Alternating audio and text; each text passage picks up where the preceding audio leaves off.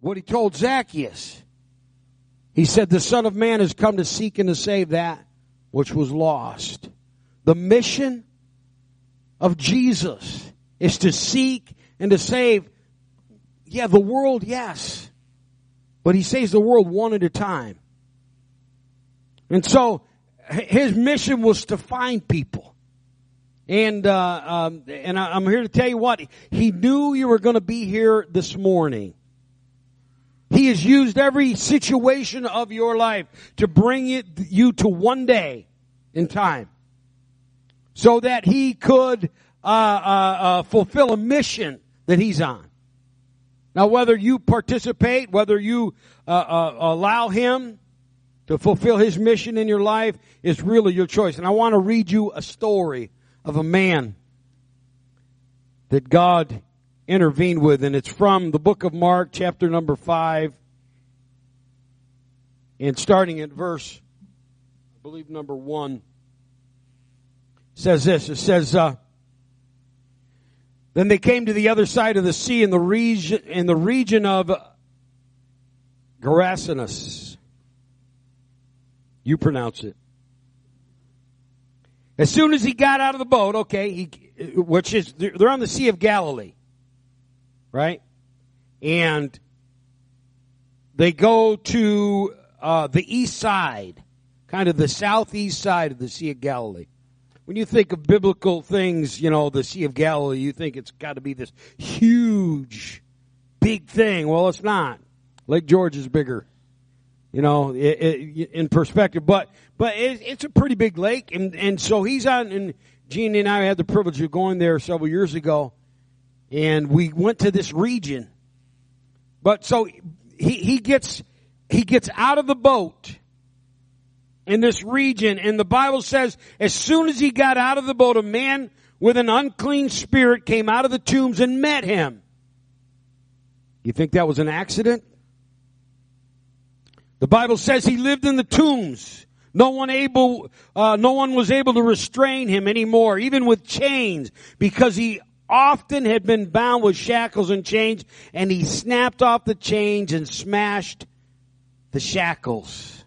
No one was strong enough to subdue him. Nobody you'd want to meet in a dark alley. I don't even know if you'd want to feed him a Thanksgiving dinner or an open door. Okay? This guy was bad. You can imagine if they tried to subdue him, some of the things that he was guilty of. He just was one, and the adrenaline would get going so much that he literally could not be bound. And the Bible says, and he always night and day was crying out in the tombs and in the mountains, cutting himself with stones. Now, I could go into cutting here for a little while. It's a relatively new phenomenon amongst us. But he's cutting himself. And this is what happens. When he saw Jesus from a distance, he ran and knelt down before him. Okay, the King James Version says he came to him and worshiped him. But I love the way this translation says he came. When he saw Jesus in the distance, he came. He ran and he knelt down before him. I'm going to say that he knelt down before him. Say that he knelt down before him. Okay. Let me finish reading and then I'll get back to this. He says. He said, and he cried out with a loud voice, what do you have to do with me, Jesus, Son of the Most High God? They were never even introduced, and this guy knew him. And he says, I beg you before God, don't torment me. For he told him, come out of the man, you unclean spirit. What is your name, he asked him. He said, my name is Legion. He answered him, because we are many. Obviously, this man is filled with devils. Okay, I realize today we try to talk them out of existence, but they are real. Okay, we try by psychology and philosophy and over-medicating people to control demonic activity in people, but I'm going to tell you the only real control is bringing them to Jesus. The devil seemed to be a lot more sophisticated in our day. Or they've just learned dealing with humanity. And so Jesus says to him, come out of the man. And he said, what's your name? And the devils say, my name is Legion. He answered, because we are many. So this guy who's just all messed up is possessed with, he became a demonic hotel. Like a resort. Devils, I don't know how in the world you get many. They some claim there was like 2,000. I don't know how they'd fit in one guy. Or what that had to do to his thought process. How he was tormented. You can imagine why he would be cutting himself. Why he'd be crying out day and night. The absolute torment that this man went through. And so, you know, I don't know if the devils were trying to puff themselves up to Jesus, but that's the very reason the man, having never laid eyes on Jesus, he cries out, what do I have to do with you? Because the devils know him, right? They could identify Jesus. They knew, and they also knew that if he showed up, they were in trouble. You see, anytime you got this, you got the wrong idea when you think that whole yin-yang, black-white, where it's equal. It's not even close to being equal, folks. It's not. The creator of all things holds the power. Why does evil, why is it present and seemingly prevailing? For one, it's not prevailing. It is present.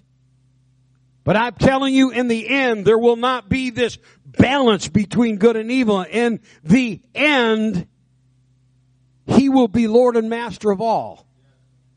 In fact, he is already. So, and the devils know that already. They know their time is short. And so they said, look, you know, when he says get out, he said, well, we're a lot of them. He said, and he kept begging them, and he kept begging him not to send him out of the region.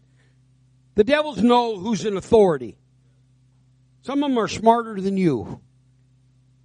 You don't even know who's in charge.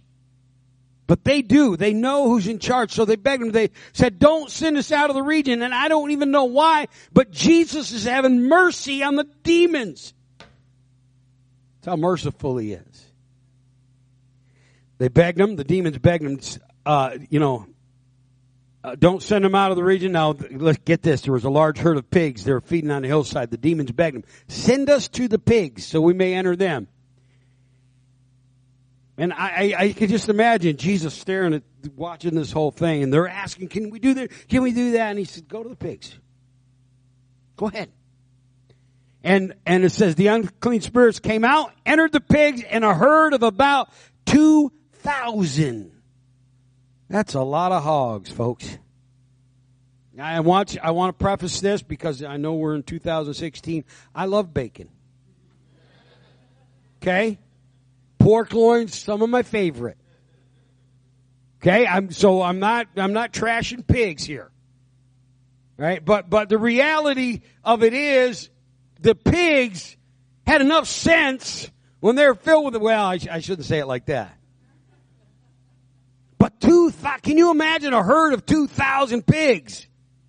Now, even in today's market, how much money is that? In the pigs, the Bible says, and the pigs rushed down a steep bank and into the sea and drowned there. They said, we're not having any of this. Boom, off the bank, boom, into the sea. And the man who tended them ran off and reported it to the town and the countryside, and the people went to see what had been a demon possessed by the legion, sitting there dressed and in his right mind, and they were afraid. I'm going to start in a minute, but listen to this. Not every time God does something in somebody's life is everybody going to be excited. If you're playing to the crowd and oh man, if I give my life to God, I'm going to tell you something, you are going to make somebody angry. There's somebody that's going to find a reason to be ticked off. I'm talking from personal experience. There'll be relatives. There'll be all of these. And so if you're wanting everybody to be happy about what God wants to do in your life, they're not. Here this man was just absolutely tormented, sitting there clothed in his right minds, and they're worried about the pigs. I remember when I preached a message, hogs or Jesus.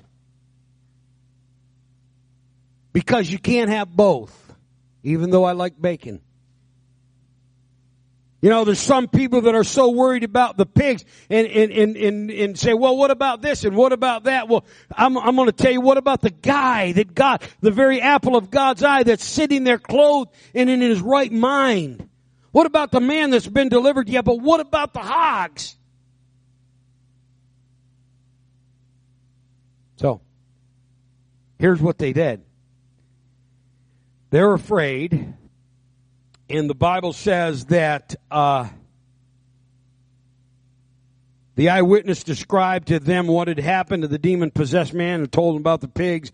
Then they began to beg him to leave their region. Can you imagine? They're begging Jesus to hit the road. They were so upset. I mean, 2,000 pigs is a lot of pigs.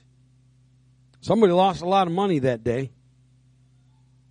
But they were so upset about that. And man, I'm going to tell you, anytime Jesus comes into somebody's life, it really does turn things upside down.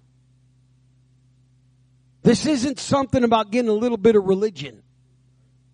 It's about letting Jesus absolutely transform your life. And sometimes the hogs got to go.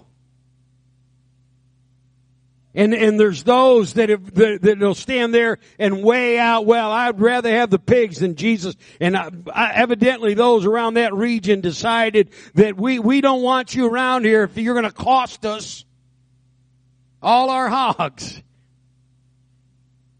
And so they begged him to go. And as he's leaving, get this, he says, so he's getting back in the boat. As he was getting in the boat, the man who had been demon-possessed kept begging him to be with him. He said, come on, Jesus, for the first time in years, I can think, I can see, I'm free, I can't imagine. Can I go with you? Please, let me go with you. And Jesus looks at the man and he says, go back home to your own people and report to them how much the Lord has done for you and how he has had mercy on you. So he went out and began to proclaim to Decapolis how much Jesus had done for him, and they were all amazed. So much, I don't have time to tell you all of it, but I'm here to tell you, found people, when you are found by him, you cannot help but want to tell somebody about what he's done for you. I don't know what you're used to in your life, but I'm not here to sell anything. This is not for sale. What I have is a story of my life where God delivered me. He set me free, and because he found me, what I want to share is the goodness of God. That he is able to deliver. Yes, he cost me some pigs. But I would trade a herd of swine any day, any moment of my life for the grace and goodness and freedom that Christ has brought into my life. Some people say, oh, if I'm going to serve God, I got to give this up. And you got a laundry list of pigs in your life. Oh, man, I can't do this and I can't do that. And you are messed up. I say that in love. You're messed up. Because you have no idea. He can replace all the financial loss that may come into your life. I'm going to tell you what, if those people had invited Jesus into their region, oh man, what could have happened?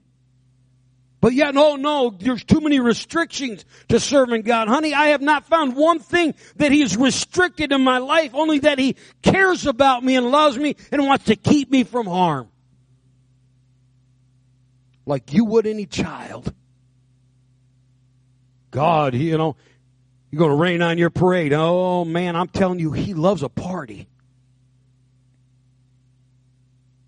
But he knows how to do it so that when you wake up the next morning, you're not hungover, feeling bad, or wondering what you did. You're just feeling the grace of God the next day.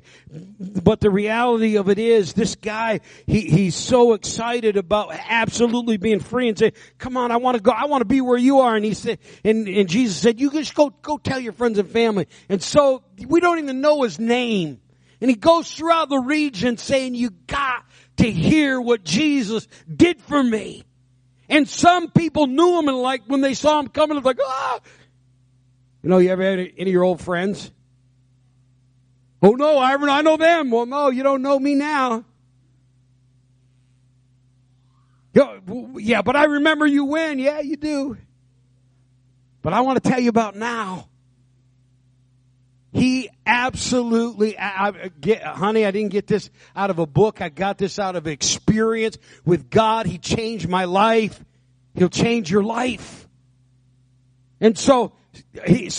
here's what happened to this guy, and I got to get back to him kneeling. Listen to this. He goes to Decapolis. He tells everybody about Jesus. It's found people, find people. He spreads it throughout the region, and it's kind of, you know, we like instant conversion, but I'm going to tell you it was years.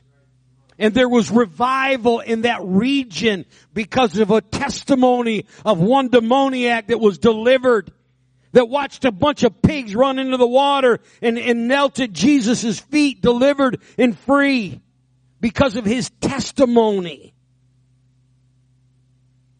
Churches, people were delivered and set free when Jesus showed up in that place like he does. It's because one man was found. He went out and found some people to tell, because God has a mission. He's on a mission. Listen to me, folks, age doesn't matter to him. I know what it's like getting closer to 60 than 50. You feel like life is kind of, well, you've kind of put your best out there. There's not much left, right? Man, I've done the best. You know, you feel like your mission's coming to an end, or man, I miss so much. It's that time in our lives we live with so many regrets. Anybody ever regret? But I'm here to tell you, God works outside of time. And he has orchestrated your life for a divine intersection where he could meet with you and fulfill his mission in your life. And so you can sit here today and say, oh, I'm too old. You ain't too old. Or you're not too old. Yeah, well, I mean, you know, I've made too many mistakes. I've done all this wrong. Honey, this guy had 2,000 devils. How much wrong do you think was in his life? You got all kinds of excuses why you won't even make an effort to kneel before him. It's not that when the demoniac sees Jesus, I'm going to tell you, 2,000 devils couldn't stop him. You got all kinds of, oh, I'm addicted, I'm this, I'm that. They're nothing but excuses. Because there is not a devil in hell powerful enough to stop you from kneeling before Jesus. The only thing that stops you is your own personal choice. Now, I promise you, this guy filled with all these devils, he just realized that Jesus was the answer. He didn't even know what was going to happen. Do you ever get so desperate you're just looking for the answer? I'm going to tell you, he's the answer. And so when the demoniac, we don't even know his name, he runs to Jesus and he kneels, I don't believe that he was worshiping. Because I promise you, when they told me about Jesus and I come and knelt before him in my spirit and in my heart, it wasn't like I'm going to say, oh, Jesus, I worship you because I know everything. I had no idea. I had no idea whether he was going to really, in my spirit, reject me, whether he was going to make me, condemn me. I had all these ideas about who he was. But when I knelt, well, why did you kneel before him? Why did you get in that position? Because I'm going to tell you, I came to the place in my life when I realized he was the answer. Did I know what he was going to do? I didn't.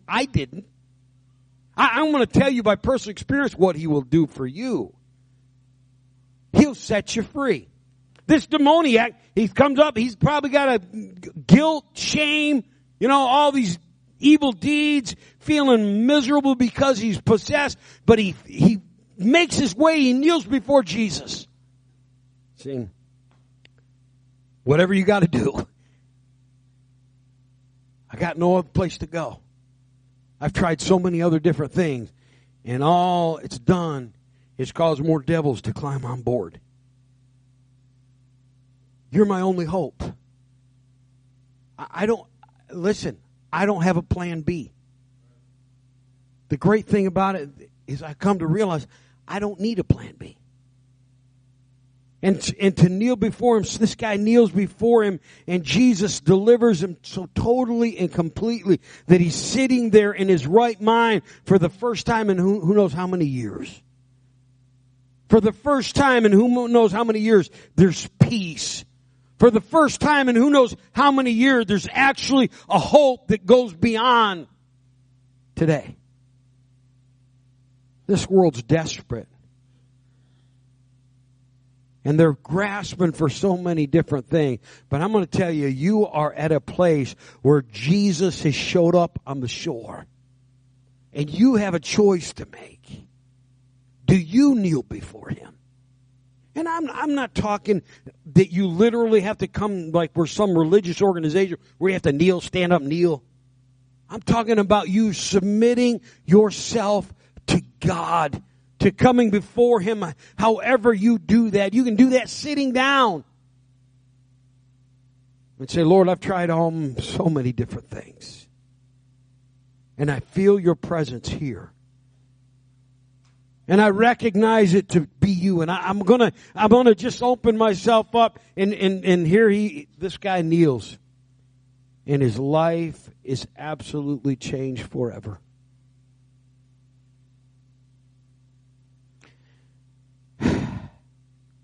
There, I said it. Listen. He's on a mission.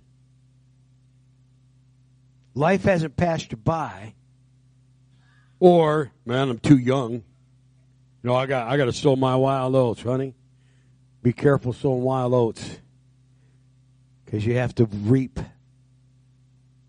And some things that you have to reap, they just are a gift that keeps on giving. The best thing to do is at the moment that his mission to find you, that you have that divine intersection in your life, is for you to find a place to kneel before him. And say, Lord, I need you. This is not a 12-step program, folks. You know, you go through this and you go through that. You connect with the living God in real relationship, and he changes your life. That is the message. That's how it, when you realize who he is and all that he's done. Stand with me.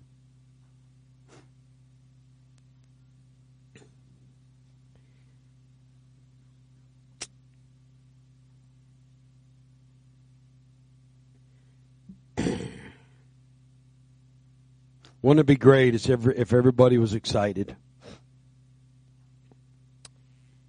But not everybody around you will be thrilled, even with your deliverance. Some people will look at it as betrayal. The culture that we live in today will look at it as if you're judging everybody else.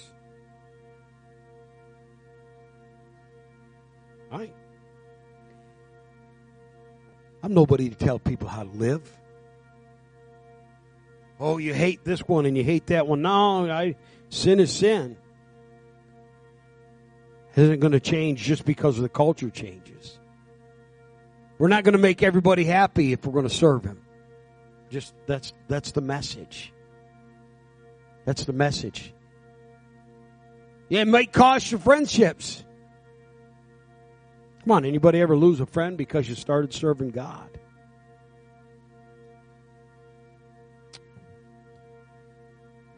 I I wish I could snort like a pig.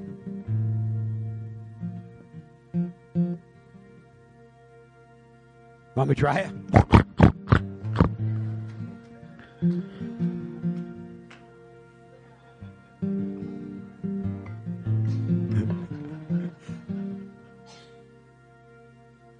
There's a lot of hogs. There's a lot of things there that man, you don't know what's going to happen with them. But you get to choose. Father, I'm asking today. In your mission, you have a mission to find us. It's been your divine purpose, Lord, and you coming as a man to this earth to seek and to save that which was lost. I thank you, Father, for your great love for each and every one of us right now, that regardless of the season of our life, Lord, you've taken this time right now to pull up on our shore. Help us not to miss it. Help those that have been called to this message right now. God, let them not miss the moment. Jesus, but they would with all their heart kneel before you and find you a friend, and find that you would love them and would care for them, and you would deliver them, and you would bring them hope, and you would bring them joy. Father, I thank you today. I bless you. We worship you this morning, Lord. Come on, if you want that divine connection with him, lift your heart. The reason we lift our hands is you open your spirit to him. God, I surrender to you right now. My life is yours. My life is yours.